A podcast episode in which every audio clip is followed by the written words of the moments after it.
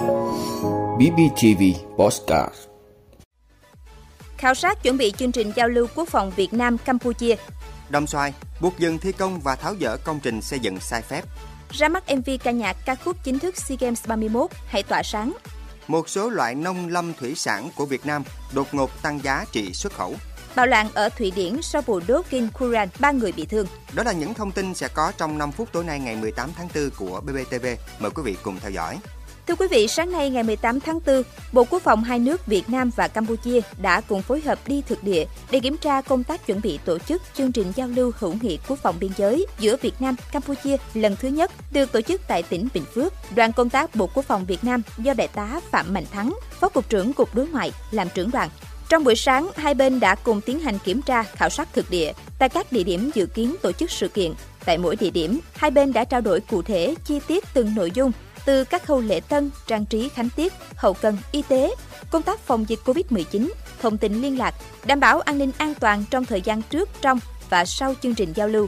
Tiếp đó, tại hội trường đồn biên phòng cửa khẩu quốc tế Hoa Lư, đoàn công tác Bộ Quốc phòng hai nước đã tiến hành hội đàm nhằm trao đổi để thống nhất phương án các nội dung trong khuôn khổ chương trình. Chương trình giao lưu hữu nghị quốc phòng biên giới Việt Nam Campuchia lần thứ nhất dự kiến sẽ được tổ chức vào giữa tháng 5 năm 2022, bao gồm nhiều hoạt động như sơ kết 5 năm thực hiện chương trình kết nghĩa cùng dân cư hai bên biên giới, khám bệnh, cấp thuốc, tặng quà, trao tặng học bổng, và phương tiện sinh kế cho học sinh và nhân dân hai bên biên giới. Tuần tra chung, lễ đón chào tô son cột mốc trong cây lưu niệm hội đàm. Đây là sự kiện chính trị quan trọng, góp phần tăng cường hơn nữa mối quan hệ đoàn kết hữu nghị giữa đảng, nhà nước, nhân dân và lực lượng vũ trang hai nước Việt Nam và Campuchia. Trên tinh thần đó, hai bên cũng đề nghị các cơ quan, đơn vị được phân công, luôn hiệp đồng, phối hợp chặt chẽ để chuẩn bị chu đáo, đảm bảo tổ chức chương trình giao lưu thành công tốt đẹp.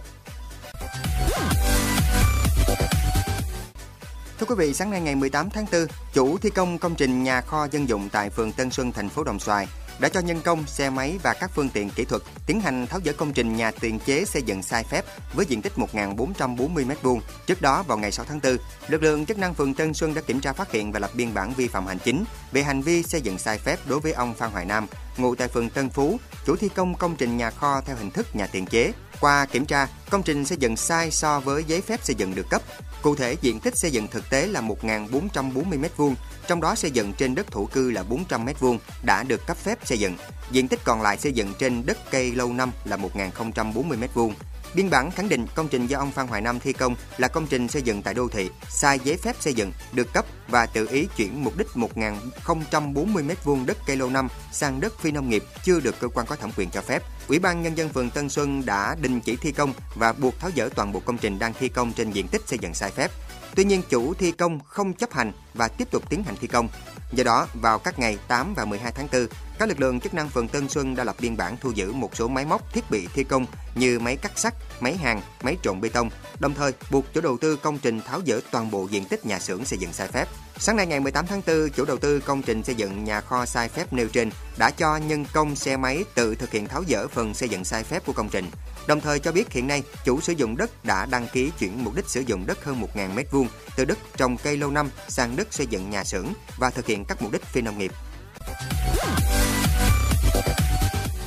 Thưa quý vị, phim âm nhạc MV của ca khúc chính thức SEA Games 31 mang tên Hãy tỏa sáng Let's Shine sẽ được ra mắt công chúng Việt Nam và quốc tế vào lúc 20 giờ ngày 18 tháng 4 qua hệ thống kênh truyền thông của SEA Games 31. Theo đó, bài hát Hãy tỏa sáng do nhạc sĩ Huy Tuấn sáng tác được ban tổ chức SEA Games 31 lựa chọn là ca khúc chính thức của đại hội. Ngay sau đó, các nghệ sĩ ngôi sao bao gồm ca sĩ Tùng Dương, Văn Mai Hương, Hồ Ngọc Hà, Isaac và rapper Denvo đã nhận lời thể hiện ca khúc bằng hai ngôn ngữ tiếng Việt và tiếng Anh. MV được đầu tư sản xuất công phu, hành tráng với ekip 100 người do đạo diễn Lê Huy Anh chỉ đạo thực hiện. Lấy cảm hứng từ những khoảnh khắc đáng nhớ về SEA Games 22 năm 2003, kỳ SEA Games đầu tiên Việt Nam đăng cai tổ chức, MV Let's Shine sẽ tái hiện cảm xúc của người xem thời điểm đó, giúp mọi người sống lại trong niềm vinh quang của sự kiện thể thao lịch sử. Từ đó, bức tranh về một Việt Nam trước thềm SEA Games 31 sẽ dần mở ra, được diễn tả thông qua sự tăng dần về hiệu ứng ánh sáng lẫn cảm xúc. Thưa quý vị, nông lâm thủy sản của Việt Nam trong 3 tháng đầu năm 2022 tăng trưởng mạnh. Trong đó, Mỹ, Trung Quốc, Nhật Bản là những thị trường mua nhiều nông lâm thủy sản của Việt Nam. Theo Bộ Nông nghiệp và Phát triển nông thôn, trong tháng 3, kim ngạch xuất khẩu nông lâm thủy sản ước đạt trên 4,7 tỷ đô la Mỹ, tăng 6% so với tháng 3 năm 2021, tăng 47,1% so với tháng 2 năm 2022. Trong quý 1, kim ngạch xuất khẩu nông lâm thủy sản ước đạt trên 12,8 tỷ đô la Mỹ, tăng 15,3% so với quý 1 năm 2021. Trong đó xuất khẩu nhóm nông sản chính đạt gần 5,5 tỷ đô la Mỹ, tăng 12,8%, lâm sản chính đạt 4,3 tỷ đô la Mỹ, tăng 4,4%, thủy sản ước đạt 2,4 tỷ đô la Mỹ, tăng 38,7%, chăn nuôi ước đạt 75,6 triệu đô la Mỹ, giảm 22,4%. Đáng chú ý trong quý 1 năm 2022, có 8 mặt hàng nông lâm thủy sản đột ngột tăng giá trị xuất khẩu cao hơn hẳn so với cùng kỳ. Điều này có được là nhờ sức mua tăng mạnh từ các thị trường Mỹ, EU, Nhật Bản, Trung Quốc. Thưa quý vị, ba người ở thành phố Norrköping của Thụy Điển cần được chăm sóc y tế sau khi bị trúng đạn của cảnh sát trong cuộc đụng độ giữa cảnh sát và người biểu tình. Biểu tình đã diễn ra sau vụ việc đốt kinh Qur'an gây bạo loạn ở một số thị trấn ở Thụy Điển vào cuối tuần lễ phục sinh. Ở một số địa phương của Thụy Điển, những người phản đối đã tấn công cảnh sát trước các cuộc biểu tình của phe cực hữu theo kế hoạch. Thủ tướng Thụy Điển Magdalena Andersson đã lên án vụ bạo lực. Cảnh sát và những người biểu tình đã đụng độ nghiêm trọng trong những ngày qua. Trong đó, một số cảnh sát đã bị thương và nhiều phương tiện bị đốt cháy. Bạo lực bắt đầu diễn ra vào ngày 14 tháng 4 sau cuộc biểu tình do Rasmus Paludan, lãnh đạo chính đảng cực hữu Đan Mạch Hạt Lai, đốt cuốn Kinh Kuran ở một khu vực có đông người theo đạo hồi sinh sống.